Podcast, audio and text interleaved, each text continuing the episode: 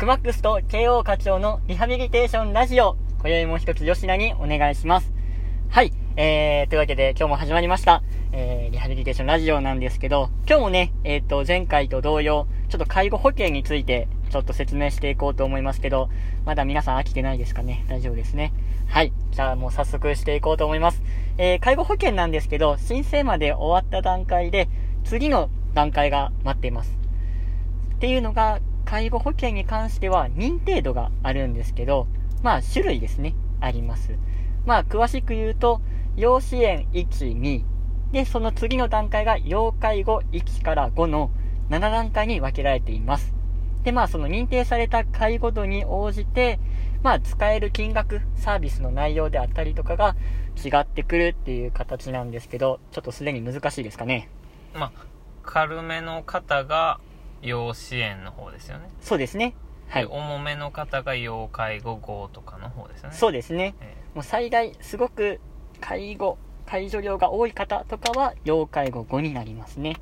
まあそういった段階で、えー認定度が振り分けられることになります。で、じゃあここまでなってきたら、今度は使えるサービスの内容になってくるんですけど、まあね、ちょっとまた小難しい話にはなるんですけど、使えるサービスっていうのが、訪問サービスと通所サービスと、まあその他のサービス、いろいろあるんですけど、まあわかりづらいと思うんで、訪問サービスっていうのが、訪問ヘルパーさんに来ていただいて、いろいろ買い物であったりとか、何かこう解除していただくっていう形になります。あとはまあ訪問リハビリテーションですね。お家に来てリハビリテーションをするっていうのが訪問サービスになります。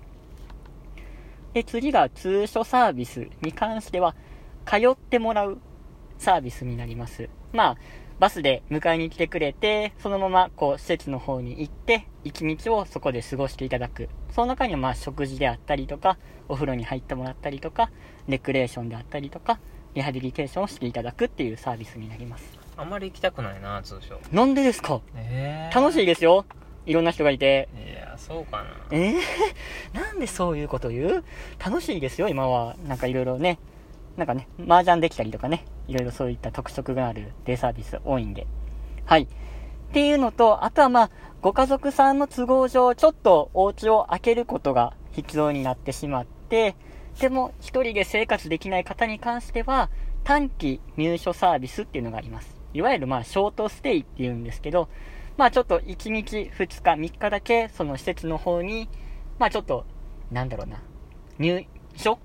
ちょっと、なんだろう、生活していただいてっていう形のサービスになるんですけど、まあそういった形でね、家族さんもこうちょっと、まあ、用事を、なんだろうな、やってもらう。これはでもいいですよね。一時的に入院できて、はい。しかも介護保険で、あの、1割負担でいけると。そうです、そうです。結構安いですよね。そうですね。普通にこう入院するように、よりかは、はい断然お得かなと思います。はい。で、まあ他のサービスとして、まあ、杖のレンタルであったりとかね、いろいろこう、福祉用具って言われるものがあるんです。歩行器であったりとか、そういったものを貸し出せる、レンタルできるサービスであったりとか、まあお家をね、こう回収する、段差をなくしたりとか、する住宅回収っていうサービスがあります。なるほど。はい。あの、認定度によってはい。受けられるはい。サービスははい。違うことはないですよね。一緒なんですよね。あ、これがね、ちょっとあるんですよ。まあ、例えば、要支援1に、要介護1の方に関しては、介護ベッドってあるじゃないですか。このリモコン一つで、こう、背もたれが上がってきたりとか。っていうところに関しては、借りることができない形になってます。で、借りるためには、お医者さんの意見書が必要になりますね。まあ、こういった例外となるサービスはありますかね？こういうのはあんまり、あれですね、ちょっと勉強してないとわかんないですよね。そうなんですよ。なので、この辺もね、まあ、よく結構皆さんお困りのことが多いと思うんですけど、はい。っていうとこがありますかね？はい。はい。じゃあね、いつものね、皆さん15秒だけ我慢してください。これ好きだな。いつものやつ。ねえっと、おい、きますえー、っと、てってってってれてってってってれてってってって、俺やで